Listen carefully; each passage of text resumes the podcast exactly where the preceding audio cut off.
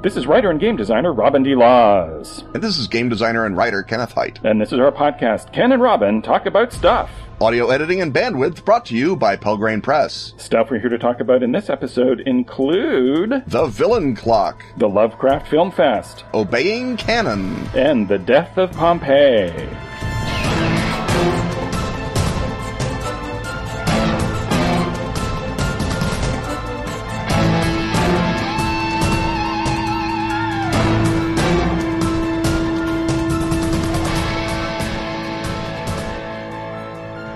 Part where we talk about murder. Right, Murder of Crows, that is. Atlas Games' macabre masterpiece of murderous mayhem. Murder of Crows is a card game. It's got five basic kinds of cards, one for each letter of the word murder. You win by spelling the word out in front of you. But each card also has a snippet of flavor text. And when you spell murder, you can read your card's flavor text out loud in order to hear a clever little story about how the homicide happened. Like magic! Murder of Crows is easy to learn. And gorgeous Edward Gorey meets Caligari. The demo crew at Atlas sells this game like crazy when they show it off at conventions. But somehow it remains less well known than it deserves. Ken and Robin to the rescue! Exactly. Now you and I, Ken, can be found in Murder of Crows. That's right. Anyone who buys Murder of Crows as part of this limited time promotion will get special Ken and Robin cards for their Murder of Crows decks. We're pretty great too. In the parlance of the game, we're three crow cards, which means it's hard to stop whatever nefarious no good we get up to. And as always, Tom Denmark's art is wickedly beautiful. And spot on. Uh, yours looks fetchingly Batrachian. The deal is this. Head to atlas-games.com slash murder Ken and Robin. Oh dear. Buy Murder of Crows. and get the Ken and Robin promo cards. You may never have the chance to commit such foul deeds again. Foul deeds perhaps inspired by the need to read out loud URLs. That's right. Not, not with the two of us anyway. Head over to atlas-games.com slash murder Ken and Robin. Or follow the link in the show notes. Yeah, follow the link in the show notes.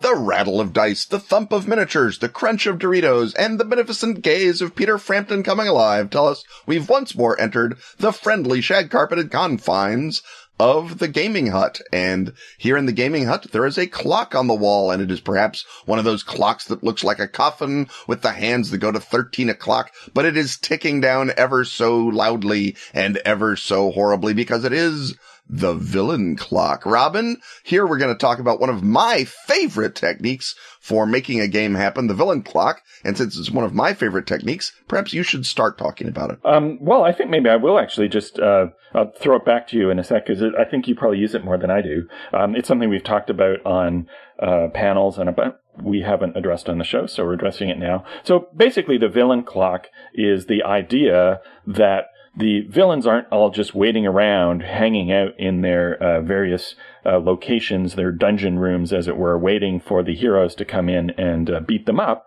That they're actually actively doing things out in the world that the heroes have to stop and they have an agenda and they have a timetable so that if the heroes are just hanging around uh, wasting time uh, going down to the uh, weapon shop or repairing their ship or uh, perhaps uh, arguing incessantly without actually ever getting anywhere that uh, they have to get on the ball and uh, do things in a certain time frame or the uh, villain will advance closer and closer to his agenda and that agenda might be murder, Murder. Uh, he you know it might be one of those uh, mystery scenarios where the bad guy is slowly bumping off uh, NPCs, and the uh, faster you act, the fewer NPCs, uh, and hopefully the uh, NPCs who don't necessarily uh, hold a tug in your heartstrings go first, and so you know that there's an escalating thing where f- further along, it's the NPCs you really care about uh, who are going to get bumped off. So you got to act, you got to go do things. So Ken, that's the principle. What is the the practice of it? How do you implement this in play? What I do is I come up with someone whose agenda, whose villainous agenda is both villainous, i.e. it's something that the player characters can be assumed not to want to happen. And every now and again I get burned by that. But mostly I can come up with things like, you know, um, uh, usurp the rightful throne or destroy the world or whatever, something that the player characters will take unkindly to. And then that goal has to sort of justify being a focus, if not the focus of the campaign. So it's got to be a fairly large in scope, or at least in relative scope in terms of the whole campaign, uh, goal. I mean, you don't have to destroy the world if you're playing a sort of a gritty block by block game of Hunter the Vigil or, or, uh, an urban, uh, F20 game. You, the goal could just be to knock down all the buildings on the block, dispossess all the people and build a really great, um, uh, government weapons lab there or something. Yeah. The, the, stakes are big by the standard of whatever constitutes right. big stakes. and the game. reason that they, the stakes have to be big is because there, it has to have a measurable consequence if the players do in fact diddle around and not start fighting it. Because if it's the sort of goal where they hear much later that, oh, it turned out that that guy murdered the, uh, the heiress, and you're like, well, there you go. Heiresses get murdered all the time. That's why they're heiresses. It has to be something that really sort of will have ripples and effects throughout the game world so that even if they go over to the next block, they're still going to get refugees and they're still going to get uh, problems coming in, uh, you know, uh, loose weapons, toxins, whatever, uh, that, that, uh, that are going to mess up their, their lives. So the villain has to have a scheme that is of, you know, major scope relatively to the game. It has to be clearly villainous and they have to be doing it in sort of an interesting way, one that has ideally a lot of little steps so that you can have a lot of little scenarios to recognize it, fight it, detect it, run away from it, whatever it happens to be. Right. Because if the problem is at such and such a time, he sets off the vortex that destroys the world, uh, there's no incremental steps in between that that you could foil or not foil. Yeah, I mean, and so you need to structure it also as like a, a cat and mouse game where, uh, you know, step one is he has to steal the ingredients from the science uh, lab, and uh, if you manage to foil him, you partially foil him, you set him back, but you don't. Uh, also, it has to be incremental in both directions. That mm-hmm. Uh, interrupting any one given step of the villain's agenda does not stop him cold, but it either gives you a relative advantage or disadvantage going in. So that if you stop him from stealing the gems, well, he gets, uh, you know, crummier gems somewhere else, but you know that the uh, the clock is still ticking at all times. So that you want to, it's a me- mechanism to keep the pressure on. Right, and I learned that uh, from Masks of Nyarlathotep, where on such and such a date in I think 1928, they're going to launch that rocket and open up the gateway and Nyarlathotep is going to show up and beat everyone to pieces. And no matter how much they, you know, run around the world, that, you know, uh, that scheme is, is ticking down and they are uncovering the aspects of that scheme while not necessarily being in a position to immediately stop it until they get to the very last part of the adventure and have enough information ideally to stop it. That, of course, Masks is one of the great role-playing campaigns of all time. And so it makes a great model for you to use maybe on a lower scope, maybe with less horrific murder alleys, uh, than that game, uh, features. But the way that solving the various clues and mysteries uncovers information needed to stop the vortex from opening, even if it doesn't necessarily thwart the villain ahead of time. That kind of is the ideal situation where the villain's scheme is large enough that it has tendrils and effects outward, but you have to follow those tendrils to the main uh, knife switch that will destroy or not destroy the world. Whereas, yeah, if you could stop his uh, mission cold just by stealing the gems, then he gets a new mission of stealing those gems back from you, which is a great way to drive play but it's less, um, what I want to say? It's, it's, it becomes less all encompassing and it just becomes, you really tucked off the anti-paladin. Now he's hunting you, which is again, great, but doesn't really have the world effects that I like about a villain clock because one of the things that's good about a villain clock is the villain is operating in the background. He's not entirely consumed with you, the player characters, until ideally much later in the scenario where he's realized that you are the only people who mysteriously keep getting up his nose as opposed to the cops or the good wizards or whoever in theory is stopping the world from ending in, in that world. There is one X Factor responsible for foiling my plans. Who is it? These insignificant insects. And then he turns his, uh, his guns directly on you. Exactly. And that usually, that makes a good third act turn, right? The, the point at which the villain realizes, oh, it's you people. And then he starts sending night gaunts or, um, uh, uh, lizard man or whatever it is that he has in his, um, uh, in his, uh, you know, in his arsenal after you to, to stop you from stopping him because he recognizes that you do in fact have enough information and the bizarre gumption necessary to, uh, to close him down. But if it starts off as a as a grudge fighter, a vendetta. Again, that's a great way to run a game, but it's harder to sort of have that naturally flow into the world and make the world feel real because part of the great thing about a villain clock is because it has effects on non-player characters, because it has effects in whole other countries, maybe it makes the world uh, it gives it more dimension and more depth because you can say, well, we're not staying here in this block because it's full of, um, uh, horrible, uh, weapons fa- facilities. We're going to go over here to this other province. Well, over in this other province, that's where they're mining out the, the poisonium that they need to build the weapons with. And that you're going to stumble on that aspect of the villain's plan. Right. And another reason to hold the point where the villain notices you and starts to lash out at you as long as you possibly can is that in role playing games more than in the fictional source material, characters tend to turtle when they are being attacked. Yes. Turtling, of course, being where you dig in and go defensive and you stop doing things, and ergo,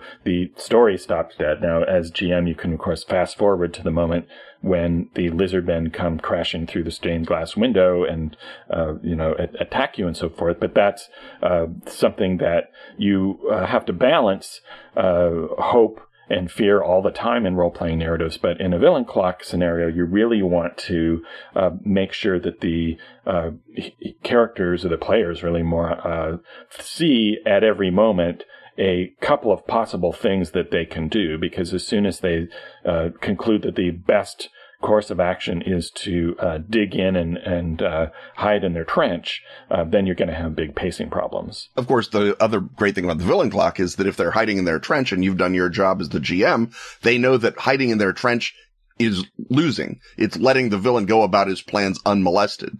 And the longer they stay, you know, walled up in their bunker, the longer the villain can just go rampage all over the setting and do whatever he wants. And that should be something that gets the players off the dime and out of their hole. And they may think, well, you know, we, it's good to have our hole to, to run back to after we've messed with the villain. And maybe you let that happen a couple of times. And then the villain, again, ideally the third act turn, comes up with some way to bunker bust their headquarters. And now it's, now it's on, right? Cause he blew up their, he blew up their loot box. That guy, that villain. that loot box buster upper. Um, and another uh, thing about the sort of incremental stages of the villain's plot, the early things in the clock, is that it might not be that when you arrive on the scene and you deal with them, that you directly thwart the things that the villain needs to continue his plot, but you may be kind of doing mop up duty, especially early on. So if he unleashes a Shoggoth as a diversion while he steals the gems, you, as the player characters, might in fact be preventing the Shoggoth from uh, devouring a, a nearby apartment block full of people and afterwards, you then find out that he's stolen the gems. And so uh, there can be sort of an investigative aspect that takes you from uh, point in the villain scheme A to villain scheme point B to C and so forth. But you can structure those so that uh, the players can have fun, interesting things to do that increase their amount of knowledge about what's going on, but don't require you to have an infinitely forking villain plan the other thing that you have um, with the sort of uh, what you call mop up is you can have what I like to call knock on effects or billiard ball effects. The villain is off doing something awful, and that is driving sort of in the in the sense of the the world's ecosystem it's driving other predators out to softer pickings. And those other predators may be who you're taking on. So you're not even taking on the villain there in in that one section. You're taking on the orcs that he uprooted or the uh, biker gang that he chased away with his horrible magic. So you're taking on the people who have decided to join up with the villain and are now conquering some some sub branch of of the of the area in order to just get in good with the villain. And so your direct opponent is not necessarily going to be the villain, but it's going to be something that if you look into it or you interrogate them, you know, why are you here? Why are you attacking? Uh, you can find out some information that the villain exists and that the villain is dangerous. And especially if you've built up this one bad guy to be a pretty boss, uh, chief orc or bike gang leader, you know, when you finally are slapping him around to find out what drove him in here and he's like, Oh, I was afraid of, uh, Lord Necrotor. And you're like, really? You were afraid of a guy named Lord Necrotor? That is unlikely. And then they look into it and they find, oh, well, actually he is kind of a, a, badass. And that gives them an organic way of discovering the villain as opposed to simply saying, you just happen to be the lucky winners of, uh, you know, Lord Necrotor's, um, uh, lowest level thug, uh, robbing a bank right in front of you. At- Oh no, it's it's it's not any Necrotor, it's Eugene Necrotor of the Massachusetts Necrotor. yes, the much worse as opposed to the the Ohio ones, who actually they were pretty decent. They yeah, you know they engage in local philanthropy and so forth. Mhm. Um, so, how much bookkeeping uh, do you do in terms of the uh, time that the uh, is ticking away? Do you actually, uh, you know, map out the expenditure of time by the uh, players, or in fact, are you actually kind of uh, uh, freewheeling it? Uh, based on uh, the pacing of the story, so that when things start to get dull, you introduce the next stage of the, the villain clock. How much of a literal clock is your villain clock? Uh, my villain clock usually winds up having at least a, a number of stages established, just a beginning, just so that I can sort of foreshadow things. And that's one of the important aspects because I use the villain clock so much to deepen the world.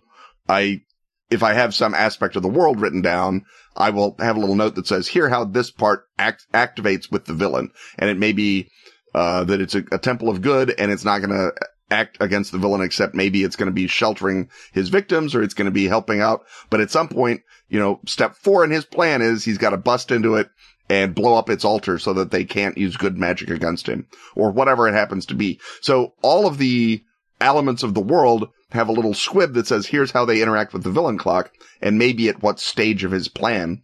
I usually don't immediately start out with a, you know, absolute date and time unless it's something really awesome. Like, you know, on Imbolc 1933, the villain will, you know, magically make Hitler in charge of Germany or something. Then you have a, a, a, a, a pre-established uh, villain moment that's historical. But as long as you can sort of get away with moving it back and forth a little bit, that gives you a little more wiggle room in case the players come with a really excellent, oh my god, it's Walpurgisnacht 1929. He's going to destroy the world's economy. And you're like, oh, well, yeah, that's all right. That's much better than my stupid plan. And so you can move it around.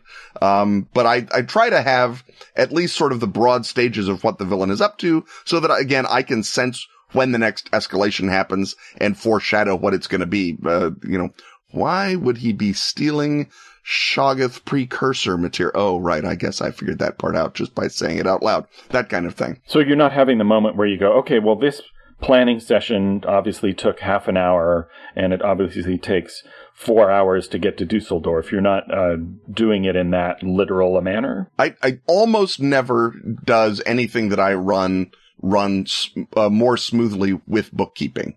And time bookkeeping is just as bad as bullet bookkeeping or money bookkeeping. My players being grown-ups will accept it if I say, well, it looks like you've pretty much, you know, spent all week doing that. It's the next week. We're starting at such and such a time. Uh, now and again, I mean, for example, in the game that I'm running right now, uh, because we know that a certain thing is due to happen on Halloween 1881, we're sort of spending a little more worry. Is it afternoon? Is it evening? How close are we to Halloween? Is it the 29th? Is it the 30th type questions? But it's not, well, it took you 15 minutes to put on those boots. That's 15 more minutes down the clock. It's just a matter of obviously most of the day has passed. It's sundown. And with most horror stories, if you track things by, is it sundown? Is it the full moon? Is it the new moon? You've done all the tracking you need to do. Uh, well, in that case, I, I do use the villain clock uh, because the the uh, the literal clock part of it, as you suggest, that actually keeping track of time and making players think that uh, specific increments of time uh, are a precious resource is more of a pain and seems slower and more arduous than, as you suggest, uh, you know, giving them the general indication of their needing to act quickly and then uh, playing kind of fast and loose with, you know, it's uh, broad periods of time. It's morning, it's afternoon, it's sundown, it's the middle of the night, and uh, you know, oddly enough, middle of the night seems to happen a lot. Yeah. Um, uh, middle of the night does happen a lot, but that's just, you know, the way of the world when you're playing a horror game is that so much more stuff turns out to happen at night than you really wanted it to. Just one thing and another. Yeah. He whittled away all that time fixing the tape deck. Oh, it's the middle of the It's night. middle of the what? night. How, how does that happen? Uh, yeah, the tape decks, they're fascinating. I mean, I shouldn't have been looking at Twitter all this time. Yes, that was that was on me. I I went and, and got a burrito. I don't know. You could you could do a a a uh, down to the minute clock, but I think you'd want to do that in the course of a real um, uh, like a single day murder mystery. You know, you're all in the old dark house. And if you can get till dawn, you're lucky. Uh, then you, then you inherit the house or you win a million dollars, that sort of deal.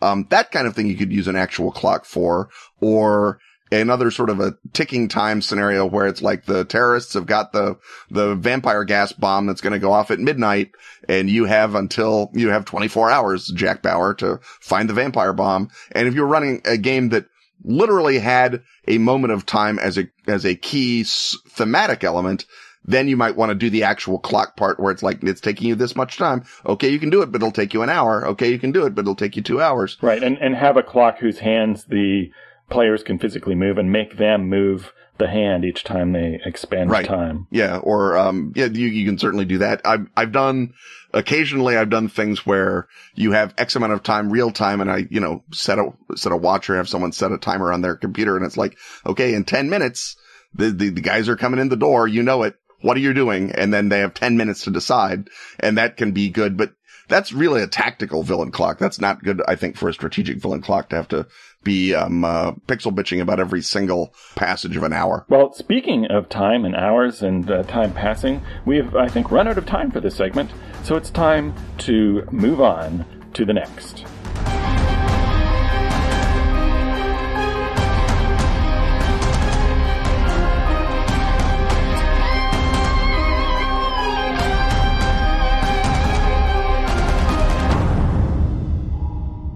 The Escapist calls it gaming's most insane supplement. After a century of secrecy, three months of non-stop publicity, and a record-breaking Kickstarter campaign, the Dracula dossier is finally available for pre-order by you, the home listener. Not just Dracula Unredacted, the true first draft of Bram Stoker's novel, an after-action report for British intelligence, annotated by three generations of MI6 analysts, but also the massive director's handbook that allows you to follow the clues dropped in the pages and in the margins of that uncanny document. Follow them, that is, to any of 200 different encounters, eerie objects, dangerous locations, and conspiratorial organizations, and enigmatic NPCs, any of which can be an innocent or turned by Edom, or a minion of Dracula himself. Pretty clever, eh, Robin? Bet you wish you'd thought of that. Uh huh, yeah. Thus creating an improvisational collaborative campaign for Night's Black Agents, strangely similar to Robin's own Armitage Files campaign for Trail of Cthulhu. Strangely, but with more vampires. Way more vampires. Because the Dracula dossier blows the lid off Operation Edom,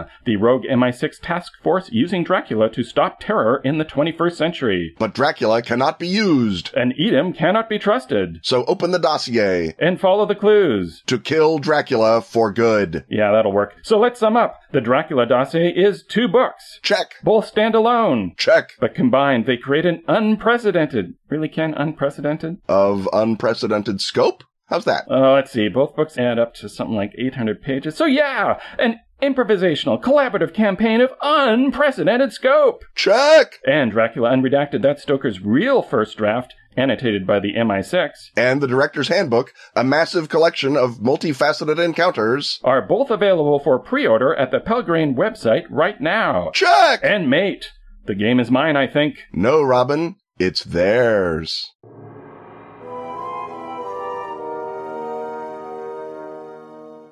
The sound of luggage roller wheels being crushed by baggage handlers and the announcement on the PA telling us that our flight has been delayed due to weather over the Midwest informs us that it's time to issue yet another travel advisory. And in this case, Ken, uh, you are just back from the H.P. Lovecraft Film Festival in beautiful cloud swaddled Portland, Oregon. Uh, so uh, this is, uh, although it's called a film festival, there's also convention like elements, hence your being out there doing the guest thing and uh, uh, paneling and so forth. But were there uh, films that you got to see in between your panel commitments that you'd like to uh, kick off your advisory with? There were indeed. I saw all three of the new live action features. I did not see something called Extraordinary Tales, which was a collection of animated shorts set to sort of Edgar Allan Poe stories, I guess. And then they used sort of clever voice, uh, bits. So they found like a recording of Bela Lugosi reading a Poe story and then they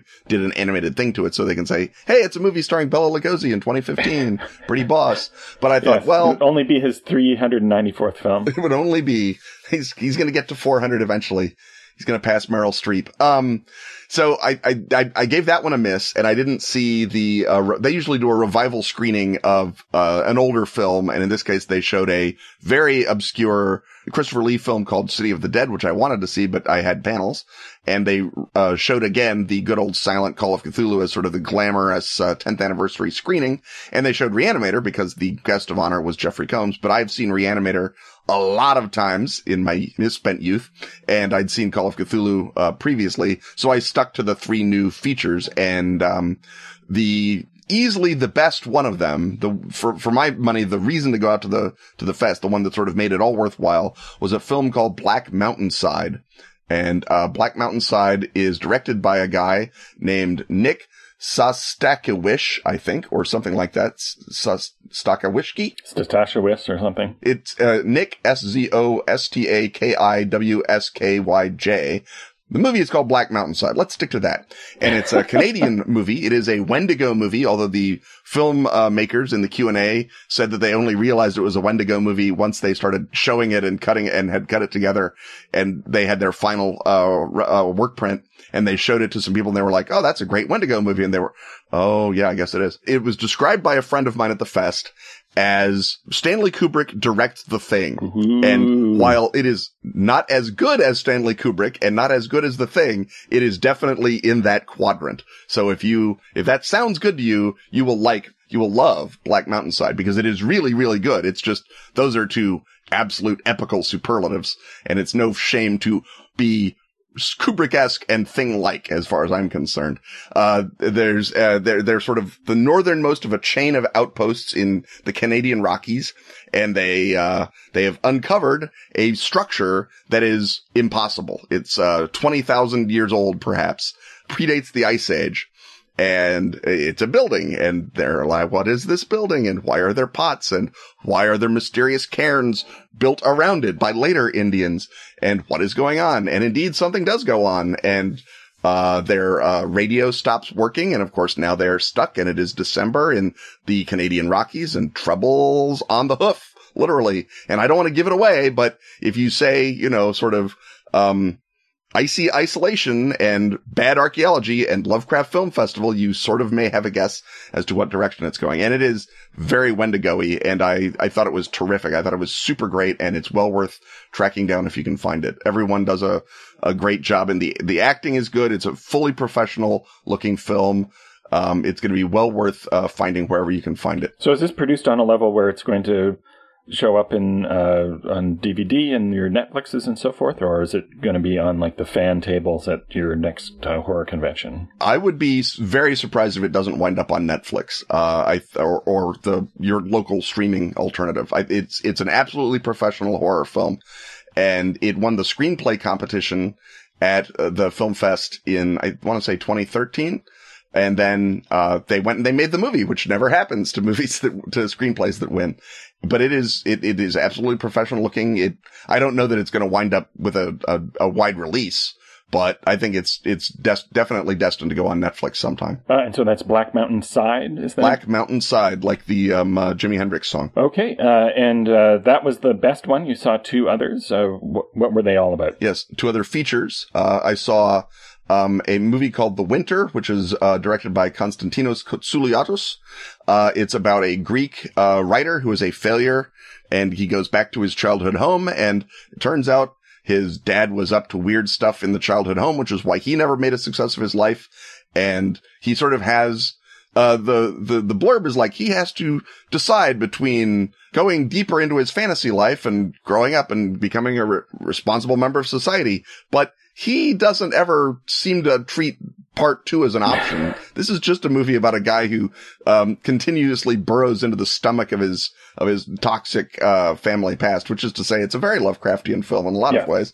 Um, the specifics of the, of the house and the, I don't say haunting, but let's say haunting. The effects of the house are also Lovecraftian, but it doesn't, um, it's not a, a movie that does a lot of, you know, uh, name checking or whatever. It's very, this is a Lovecraftian event in this guy's life. Uh, I didn't like it super much because the main character was so grotesquely unappealing that I was sort of just waiting for him to be dragged away into the vortex in the basement or whatever. The thing about a spiral into destruction movie is you have to be rooting for the character to reverse their spiral into destruction rather than rooting for them to finally get it. Yeah. Um, and also the choice of, um, sort of the, the, what do I want to call it? The, the grime aesthetic of, of the movie did not, uh, appeal to me. And the fact that this guy was basically willing to live in this pit, uh, it, it told me a lot more about his character than I think that they wanted me to know. Um, so I, I was not a giant fan of The Winter, although I think that a lot of it was really good and it was effective. It's, it's not a bad movie by any stretch of the imagination, but I don't think that it, it super worked for me. And the last one? And the last one is a movie called, uh, The Borderlands in the UK and Final Prayer in America. It's directed by a guy named Elliot Goldner. Uh, has, it's sort of a, um, it's a, it's a big part of it is found footage. Uh, so that will tell you part of what you like or don't like about it. It's the movie about, uh, the sort of hardcore team that are associated with the, uh, congregation. They call themselves the, the, the good old Inquisition and they're there checking out reports of supernatural happenings. And what they do is that they wire up everything with cameras to make sure that every possible supernatural thing that might happen is recorded, that there's no gaps in the footage where someone might have pulled a prank. And then, as one might expect, something goes wrong. And it's got a sort of a Arthur Machen, uh, ancient English countryside paganistic feel to it.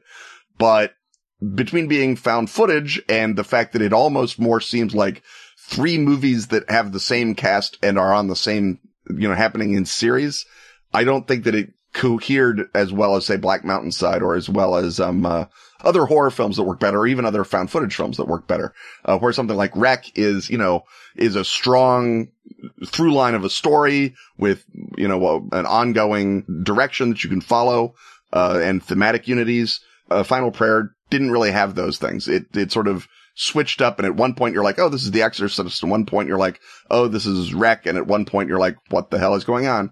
So I don't, I don't feel that it was super, super successful in the, in the same way that, uh, Black Mountain Side was with a, with a unity of, of theme and a unity of feel. And I think for a horror film and especially a found footage film, you really have to have that. And if you compare this to something like Blair Witch Project, it's, you can, you can sort of see the missing ingredient, I think, in this one. Although it's still, if you're a fan of the Vatican sends their elite ghost hunters into a mysterious circumstance movies, which I am, you know, a third of that movie is going to just really, really speak to you. And afterwards, I was talking to horror writer Orrin Grey, who's a fan of anything where the problem suddenly gets exponentially larger movies. And so we were like, yep, well, there, there you go. You liked a third of that movie. And, uh, if you're a found footage fan, it's, it's really good found footage. They, they, they utilize the, the technology really well. So, um, I think anyone uh, who's any kind of sort of modern day horror fan will find a, a B plus level of enjoyment in it. But I think getting it to A is going to be maybe a, a, little bit beyond. So uh, there's those were the films. As to the panels you took part in or witnessed, was there one that stood out to you as being an uh, atypical or fresh uh, topic for a, a Lovecraft themed panel? Uh, the, my favorite of the three uh, that I did, and it's not that I didn't enjoy the other ones, but uh, when you say atypical or fresh, one of them was Lovecraft on the tabletop. Yay, we'll talk about gaming. And one of them was uh, sort of a gallimaufry of, of quick questions, which is just fun, but didn't have a uh, connected moment to it. But I did enjoy the uh remythology of Lovecraft, which is, I think, I don't want to speak for uh, Gwen and Brian, but I think it may have been based on what and I Gwen and Brian are Gwen and Brian Callahan, the organizers of the fest.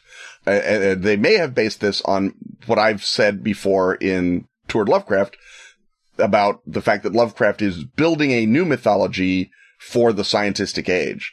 That he is making it possible for us to tell myth stories and horror stories in a vocabulary that does not immediately sound nonsensical in the world of Darwin and Hubble. It's not and, satyrs and fauns and nymphs and so forth. Right. It's, it's, uh, lands where the dimensional rules are different and extra dimensional entities and aliens and things like that that are science horrors and science, uh, symbols. And this is something that I've long believed is one of, is the reason that we should keep reading and, and studying Lovecraft is because of this incredible cultural mythological revolution that he that he encompassed, even greater than the Copernican revolution that uh, that Leiber talks about. Uh, and I think that his effect on, on culture is so huge. Uh, again, him, Owen Wister and Dashiell Hammett, you take those three out and pretty much all of 20th and 21st century pop culture goes away. So I very much think that Lovecraft deserves addressing on, on that level. And it was myself, uh, Charles Stross, Molly Tanzer, who is a, a great, uh, horror writer, uh, Ross Lockhart, the, um, uh, a great anthologist of Lovecraft and, uh, writer Sean Hode were all on the panels, uh, the panel. And so that was a really good mix. And everyone, I think, really brought sort of what they thought of as the Lovecraftian mythology to it. And so I, I thought that that was a really strong panel. Um, again, I was on it, so maybe you should ask someone who was watching it, but I, I think we did a pretty good job. And, uh, it wasn't just everyone agreeing with each other, but I think we all sort of agreed that Lovecraft was engaged in mythopoesis as much as he was engaged in anything else. Uh, now you were out on the uh, west coast, and so I assume there were uh, pagan slash arc dreamers in attendance. There were, there were indeed. Uh, the lovely and talented Scott Glancy is a fixture at the uh, fest, and was indeed a fixture at this one. Um, so it's always a you know, you could always find Scott, of course, because you just listen for the booming voice and um, uh, just the, look up. Look up the the, the word uh, dog head is another good way to, to find Scott.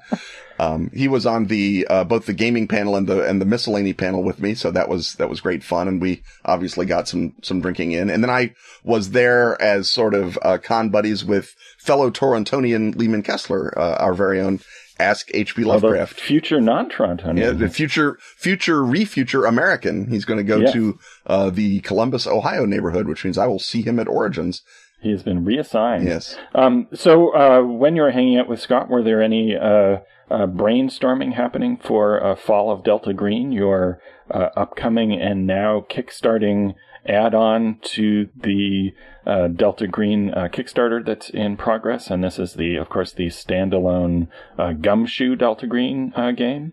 we talked a little bit. It was more along the lines of here. Did you know this horrible thing that the CIA was doing in the '60s? Type stuff as opposed to brainstorming the actual game.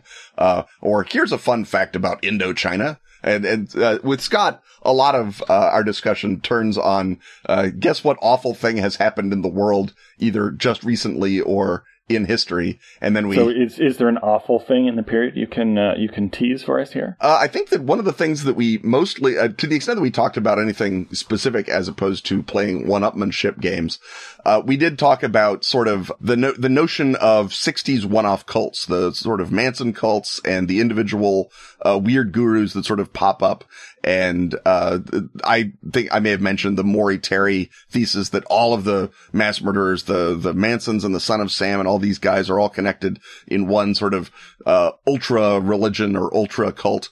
Uh, Maury Terry's notion that they're all connected in this ultimate, uh, uh, super cult that underlies all of that. And, and will this work? And is that too much of a muchness? Or is it more fun if they're all just sort of little pustules on the face of the world that are coming out as uh, the, the end times are drawing nearer. So we sort of went back and forth on, on that little bit, uh, after, of course, name checking the Congo where, which I think we're going to be name checking quite a bit. Um, well, before we leave Portland uh, and go back to our uh, plane of huts, uh, is there another uh, thought or highlight you want to leave us with? Well, um, I think that people should be uh, listening ahead for the eventual Powell's book raid because Powell's. It was able to restock in a mere half year. It, it was able to restock in a mere half year, and I think it sort of stepped up its restockage. Uh, from yours and my trip to it. Uh, so there will be another Ken's bookshelf in the future. And I think that people in Portland who want to eat pancakes around things should go to Batter which is a uh, a restaurant that uh, focuses on pancakes, and you can have savory kind of pancakes or sweet pancakes. But it's uh, they also have crepes if you're you know boring and want to do things the way they're supposed to be done. But I had, for example, the full Monty, which is the pancake around uh, pulled pork and Gruyere cheese, uh, topped with uh, powdered sugar and berry syrup so that it's basically a Monte Cristo sandwich, only instead of ham, it's, uh, roast pork and instead of a sandwich, it's a pancake. So that was, and, and that is sort of the, the, uh, the type of thing that one gets at batter and the pancakes are, are crazily good, which is of course the core, uh, sort of element of any sort of pancake based cuisine. So I recommend batter in Portland, Oregon. Okay. Well, uh, it's time to, uh, get on our respective planes and I will meet you at the next hut.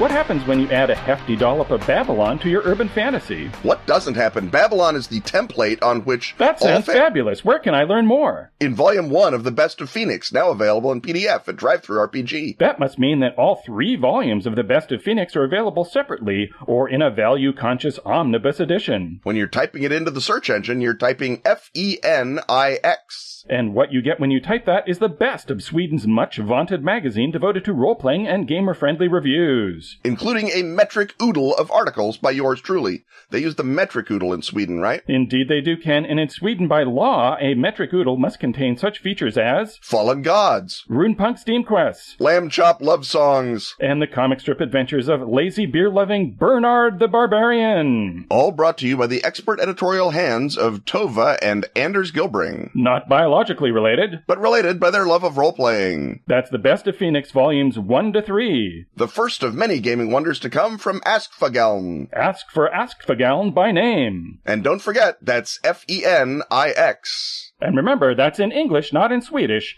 In English, not Swedish.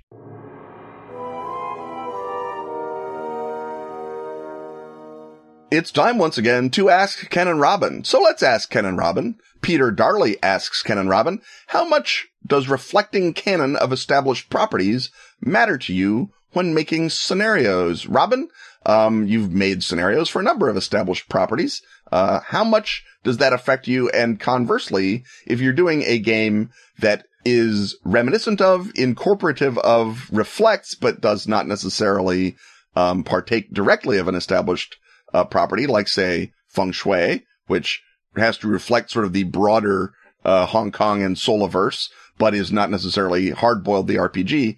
To what extent do you what what are the pl- places that you look for touchstones that you can't get away from? I guess that's that's that's my way of making this question more interesting. Right. Okay. So you made a, a two part question. Yes. I'm going to jump back to the first part, the obvious part of the question, and then we can uh, go off and, and we'll put a pin in that second bit. Um, normally, when you're writing uh, an actual licensed property, and it is a licensed property that is active and has people who have to approve it on continuity grounds, you absolutely have to adhere to established continuity, at least to the level that the property adheres to its own continuity. Mm-hmm. And of course, that's very different from property to property and, and can be different from regime to regime of the same property. So, for example, over time, uh, dealing with uh, Star Trek, uh, there have been times when uh, they've been kind of laissez faire, and uh, other times when there are sticking points, and you kind of have to know as a as a writer that you're going to get a a uh, possibly a bunch of notes back about making sure that it adheres uh, to the property and what uh, property managers are most often interested in is broader sort of look and feel issues. They don't, you're not necessarily dealing with the person who has the same encyclopedic knowledge of it that a huge fan does, but they have particular look and feel sticking points that they are very interested in maintaining. So, for example, there was a period in Star Trek where they were very much enforcing the Gene Roddenberry dictum that Starfleet is not a military organization.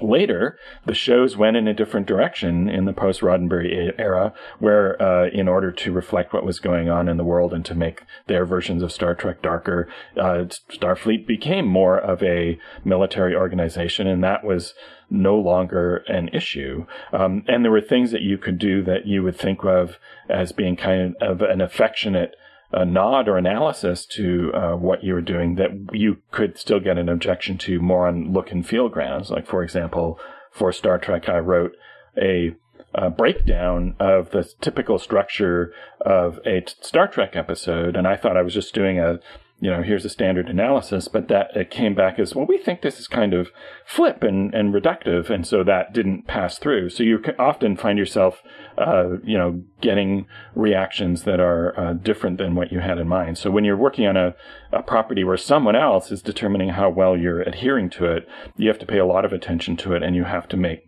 uh, changes to uh, to that effect. And know, anyone who works with licensed properties, uh, if they are willing to be candid with you, can tell you uh, which properties are uh, easy to work with or which property holders are easy to work with and which ones are uh, a, pain. And uh, with a established property that is not as uh, aggressively policed, for example, writing Trail of Cthulhu, which in is a license because it's a license from Chaosium, from I suppose ultimately Arkham House and a, and a congeries of other writers, but no one uh, involved, for example, with Ramsey Campbell is uh, coming down and reading every line of Bookhounds of London and tell, telling me I did it wrong. But to my mind, the fun of writing a Cthulhu Mythos game is that you incorporate the thing that you're making it about and then put your own spin or your own interpretation on it. So I have written mythos scenarios that focus on what I consider to be very substandard stories, uh, or very substandard even elements of the mythos. But I then attempt, okay, given that this is terrible, how do I make it scary? How do I make it evocative? How do I make it relevant to the concerns that I've got in the scenario? But what I don't do is just blatantly contradict something that is established historical fact. I mean, I might say, uh, no, this, this was a misunderstanding of the god, uh, Bran, or this is a misunderstanding of the, of, the, of bearded, uh, Byatis, but the core elements of Byatis that are laid down by Robert Bloch and by Brian Lumley, you still, and by Ramsey Campbell to an extent, you sort of want to stick to those and then put a new interpretive gloss on them. Similarly, I'm sure there are tons of, of scenarios that, that put a new interpretive gloss on some aspect of the deep ones, even though the actual uh, you know, uh, story Shadow over Innsmouth establishes some fairly narrow canonical boundaries for them, but you can always say, well, those are just those deep ones, whereas other deep ones do these other things. And that sort of expands on the Lovecraftian universe rather than limiting it. And I think that it's that sort of thing that, uh, and, and everyone's taste is going to be different, but I think if you are respectful of and reflective of the original material, you can wind up putting your own spin on something. But again, as, as, as you imply, Robin, that, that requires a, an absent or very, very uh, forgiving license holder as opposed to someone like Paramount who will in fact send you letters that say, I'm pretty sure that there's no general order for destroying a planetary surface. And when you say, uh, it's in your show, man, in Taste of Armageddon, they say, well, we're not going to mention it in uh, anything done this decade. So go back.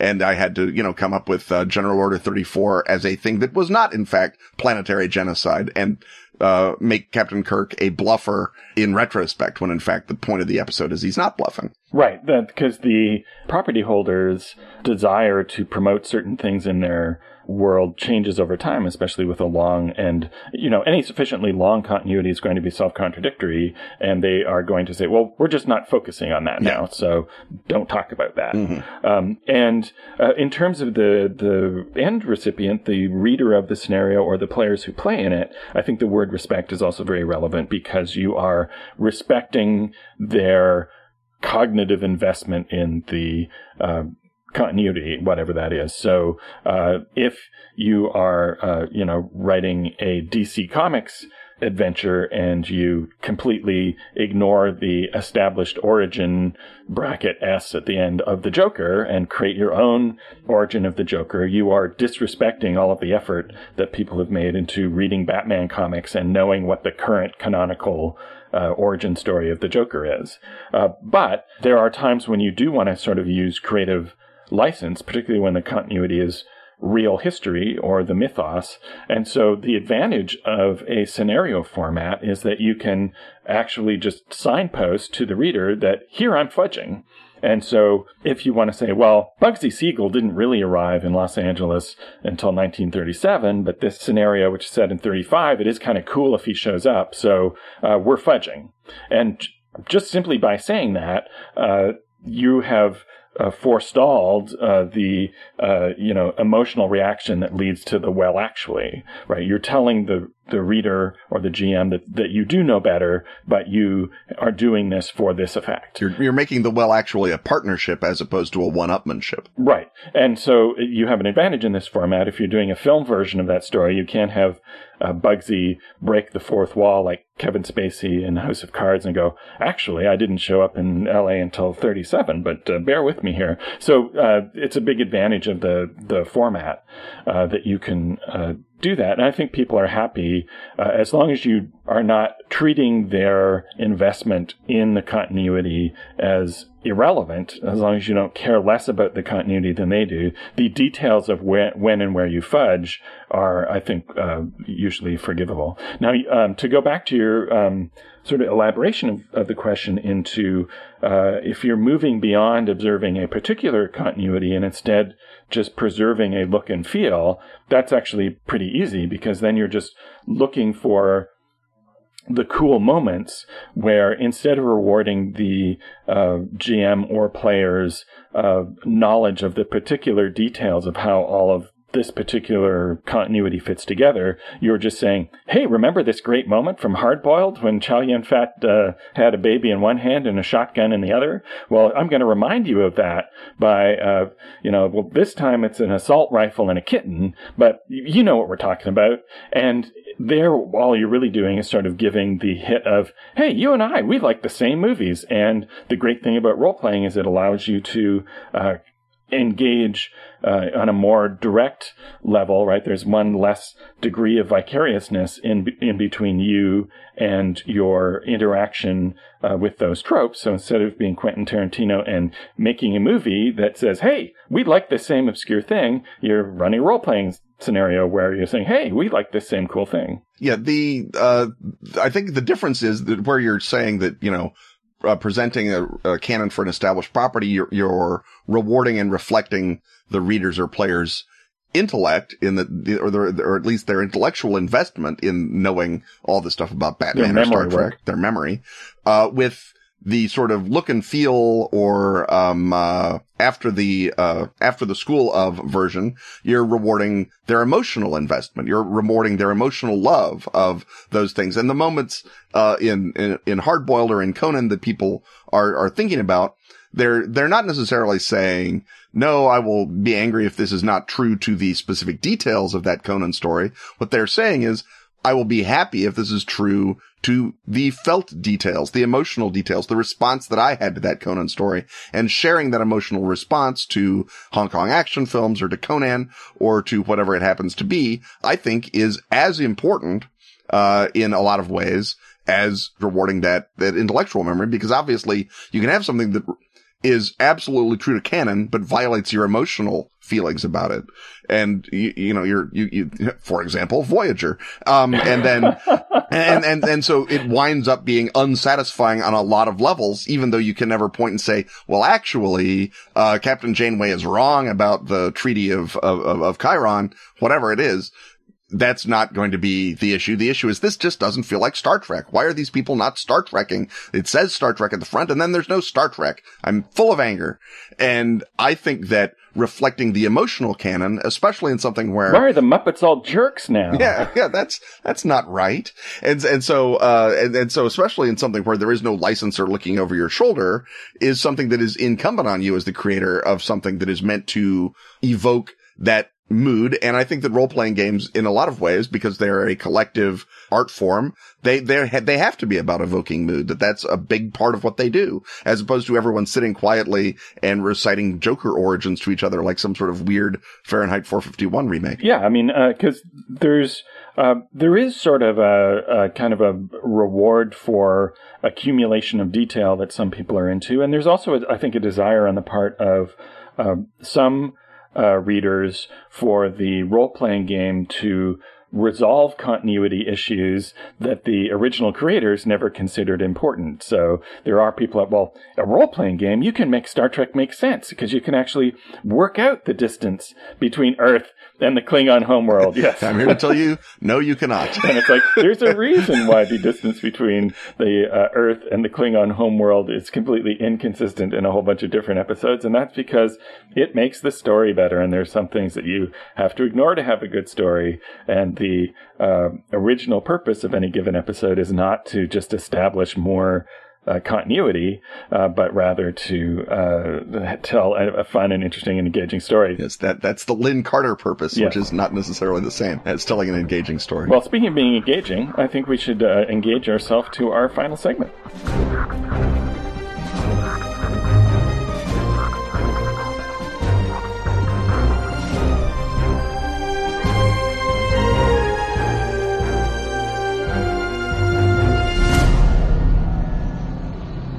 It's not easy teaching in America's second worst school district and being a wizard on the side. But Nathan Kulwicki thought he had it covered. Until he received news of the worst kind. Inoperable cancer. He'll be dead before the start of the next school year. Now he will have to scour time and unheard of dimensions to find a magical cure to save himself. But can he discover an occult cure before the cancer kills him? And what will he be willing to do to find it? Find out in Terminal Magics, a novel by Plot Points impresario Ben Riggs. Terminal Magics is currently funding on inkshares.com, a website which is half Kickstarter, half publishing house. Go to inkshares.com and search Terminal Magics to hear an audiobook of the first chapter. Then we'll also be posting a chapter a week for your reading pleasure. Back the book and a beautiful physical copy of the novel will be delivered to your door if the book funds. But Ben Riggs is sweetening the deal for the fine audience of Cartus. If the book funds with 1,000 backers, he'll produce an abridged audiobook of the novel and unleash it upon the world for free. Tell your friends, neighbors, investigators, players, and favorite local werewolves. Go to inkshares.com and search Terminal Magics. That's inkshares.com and search Terminal Magics. Don't wait, because this campaign will be over faster than you can say, Gareth Ryder Hanrahan.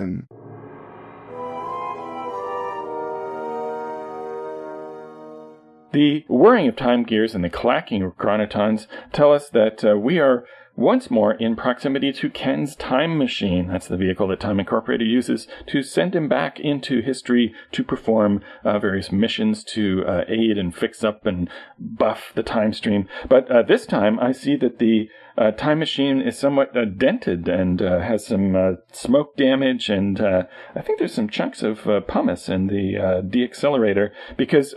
Ken, you were recently a victim of mission sabotage Uh, by the uh, evil forces of the uh, the chronofluxers, who are are they the main antagonist you face, or are they just one of a range of? They wish yeah. they wish they were the main antagonist that I face. The chronofluxers, they're you know you know what happens, right? Any technology it gets adopted by um, the street, as they say, finds its own uses for things. Kids who think they're cool, they get their time machine, they get a cool name for themselves, with their chronofluxers, blah blah blah, and they just go around being jerks, and that's all. So these is. are like the kids who who tag murals uh, right, okay. exactly. They show up and they um, uh, put yardsticks behind uh, Napoleon when David is trying to paint him, stuff like that. Right. It's just jerk moves.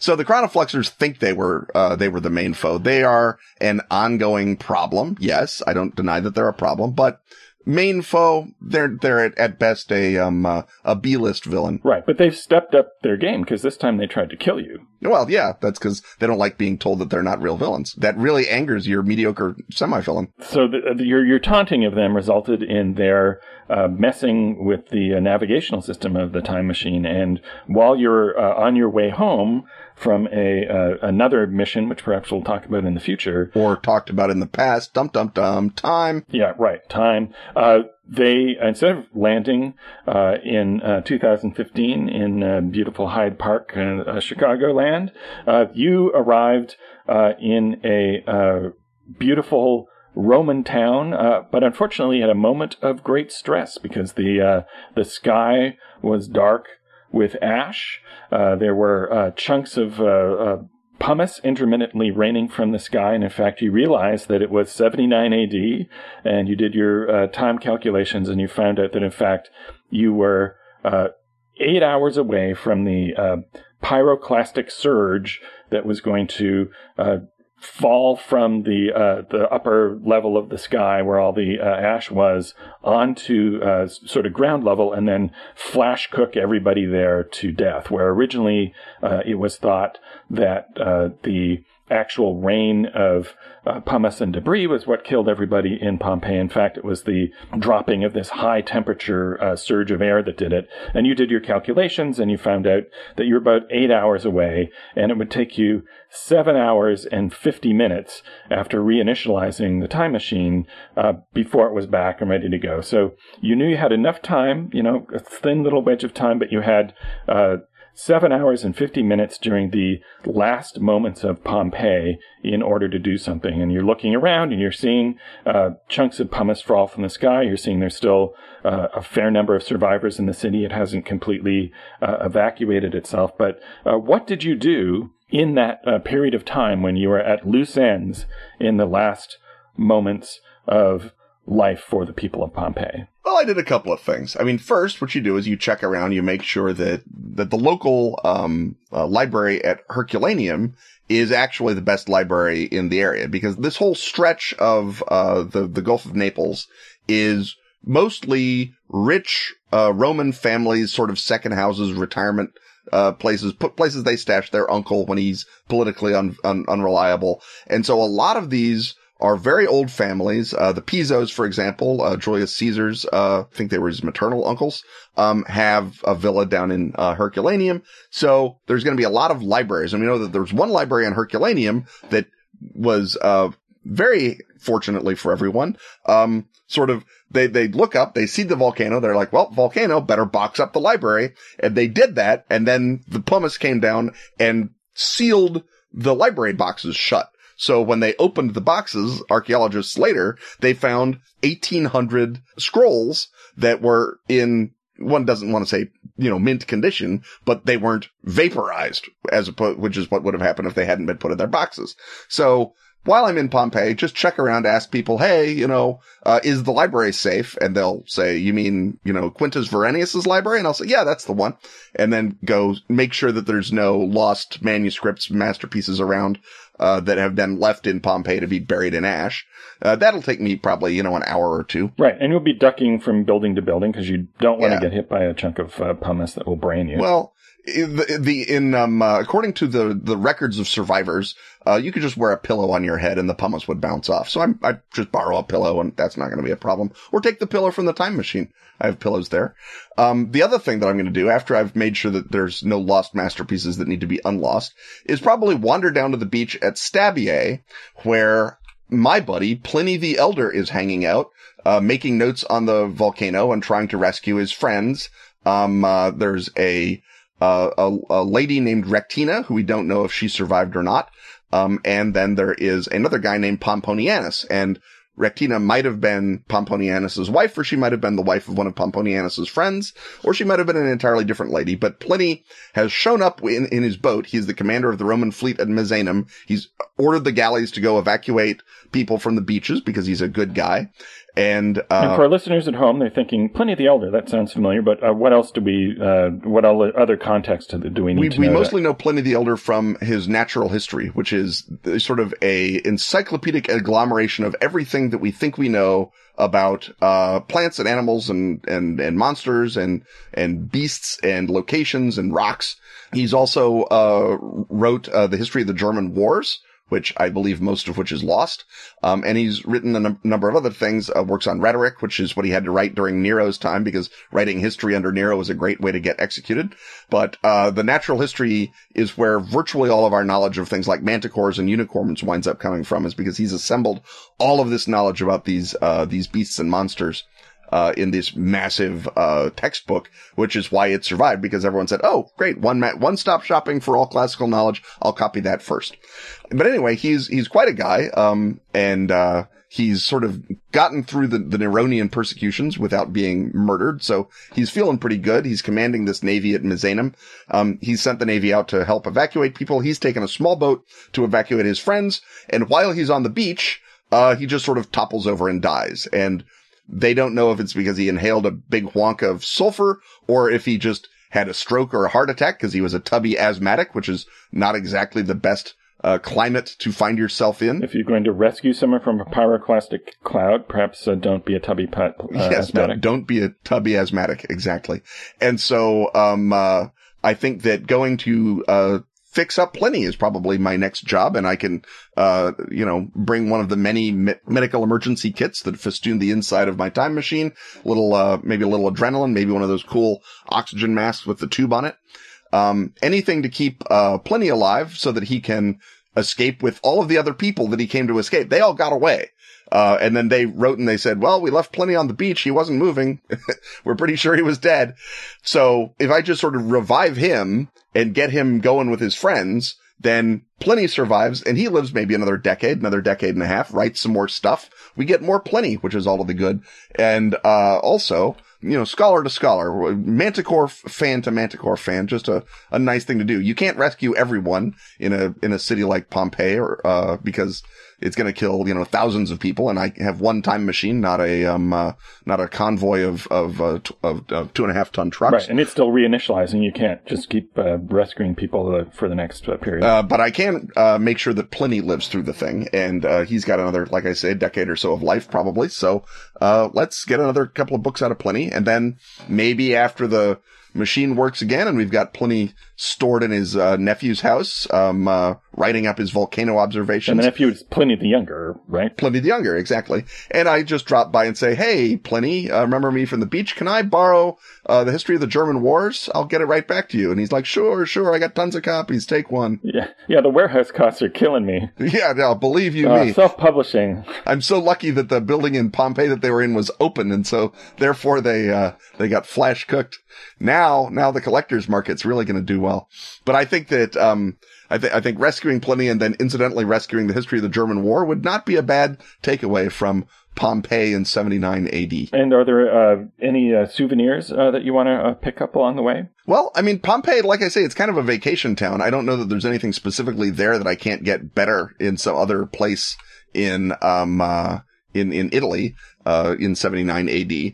Uh, maybe you might want to pick up a, um, It was a big theater town. It was. It actually Yeah. had more theaters than uh, than Rome. Uh, so you uh, maybe could pick up some lost uh, scripts. yeah, go down to the, go, go down to the, uh, tiring room, as they called it, and, and pull out some, uh, some prompt scripts. Uh, it wouldn't be a bad idea to see if the rest of the tragedies of Thyestes are lurking around there. I think that this is about Thyestes' time. Seneca, actually. This is his right. We're, we're immediately post Seneca because, of course, he, unlike Pliny, does not survive Nero, but I'm sure that there are Senecan works that are being uh, rapidly put on to make Vespasian happy because anything that Nero didn't like is something that Vespasian did like. So yeah, maybe, uh, pile up some lost Senecas, some lost Thyesteses, Thyestes. No, Thyestes isn't the, isn't the playwright. Thyestes is the play topic. I think it's Seneca. It is Seneca. There we go. That's what happens. Yeah, so get get a copy of Thyestes, Seneca's Thyestes. That's what I'm going to get um, from the uh, from the theater uh, tiring room, as you mentioned. Um, now, uh, because it's a resort town, there's a lot of uh, beautiful objects around, and uh, if you are in the Toronto area uh, from now until January 3rd, when it closes, there's actually a, a big exhibit about the last days of Pompeii at the Royal Ontario Museum, and there's some really gorgeous. Uh, pieces there. My favorite was the uh, Dormouse storage jar. Uh, so, uh, as I'm sure we all know, uh, the Romans really enjoyed themselves a uh, uh, a nice bit of dormouse. It was uh, considered a, a delicacy. Uh, so there was this uh, cool sort of jar where Many Romans were cats. yeah. It's not known, not a big thing. They don't talk about it, but it's true. well, uh, I'm not sure that the cats uh, would cook their uh, dormouse in uh, garum and wine sauce before. Uh, No, the Romans are Mhm. imitating the cats. right. Yeah. Right? It's like you see the cat does something, the cat's high fashion and awesome. You're like, I want to do that. I'm going to eat dormice.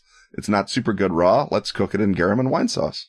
I can't believe I have to explain this to you, Robin. So there's this great uh, clay j- jar that the uh, the mouse could come almost up to the way to the top of it, but couldn't get out, and so you could feed it uh, little bits of olives or basil or whatever uh, herbs you wanted to make the dormouse especially delicious, and uh, uh, it could uh, have air and enjoy all these uh, delicacies before it. Met its terrible uh, fate. Uh, there's also a really beautiful mural of uh, seafood, which would have been probably an advertising for a fishmonger's. So if you're in the area and you haven't caught the Pompeii exhibit, I would suggest that you do so because it's a really good one. Um, so uh, obviously you reinitialized the machine. Uh, you got back here in time, and uh, is there anything you're going to uh, uh, do to uh, now that the chronofluxers have have escalated, or are you just going to uh, write this off to a, a, a fluke ability to sort of strike at the heart of your time machine? It's just youthful hijinks is what it was. Uh, obviously they, you know, they can't even sabotage a time machine, right? And it's not like that's tough. Those things are, um, uh, they're bulky is what they are. Uh, if you look at the records of, of time machine use, nine times out of 10, something goes wrong. Uh, obviously mine is, is a high end one, but, but yeah, they, uh, they couldn't even do that, right? I'll just put it in the file, uh, send it down to, time enforcement or whoever, whatever the division of time incorporated is that takes care of that nonsense and get on getting on. I'm not, I'm not about revenge. I'm not about, uh, chasing people back and forth through time. That's a great way to, to wind up fighting Jack the Ripper, among other things. And I don't need that kind of headache. Well, it's, it's very kindly of you to, to look at that as mere, uh, high spirits rather than attempted murder. It may be attempted murder, but all it wound up being was high spirits. If if they're not that good at attempting it, I'm not gonna make. I'm not gonna give them the satisfaction of uh, paying attention to it. Um, and so uh, you're looking at the the German War manuscript uh, by, by uh, Pliny the Elders. Anything particularly? Uh, uh, surprises you about its contents? I think the thing that will be most interesting about the German War by Pliny is th- is comparing it to Tacitus's studies of the Germans, because Tacitus, of course, has a really strong ideological viewpoint about uh, the Germans. Uh, the, the Germans sort of represent this pure uh, state before we became all horrible and, and decadent.